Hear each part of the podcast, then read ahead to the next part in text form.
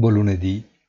Al di là del Bund, considerato da sempre l'icona della solidità finanziaria espressa in euro, in contrapposizione a quella in dollari misurata dal T-bond americano, esiste un titolo benchmark europeo espresso dall'emissione da parte dell'Unione del decennale EU Next Generation 1% 1 giugno 2032. L'obbligazione del debitore Unione Europea è finalizzata al finanziamento del programma europeo a sua volta diretto a finanziare tramite l'omologo fondo il piano di ripresa e resilienza degli Stati membri ed esprime a questo punto il vero rischio collegato all'istituzione politica in quanto tale. Guardando le quotazioni si può quindi trarre un'indicazione univoca della fiducia riposta dal sistema su Bruxelles.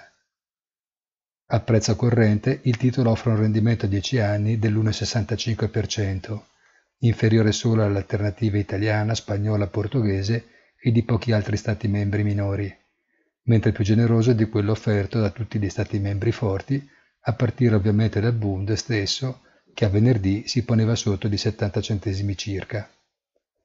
L'Unione, per inciso, vanta il rating di credito assoluto più elevato da parte di tutte le agenzie principali, con la sola eccezione di Standard Poor's, che si ferma appena un gradino sotto, AA+. Buona giornata e come sempre appuntamento sul sito easy-finance.it.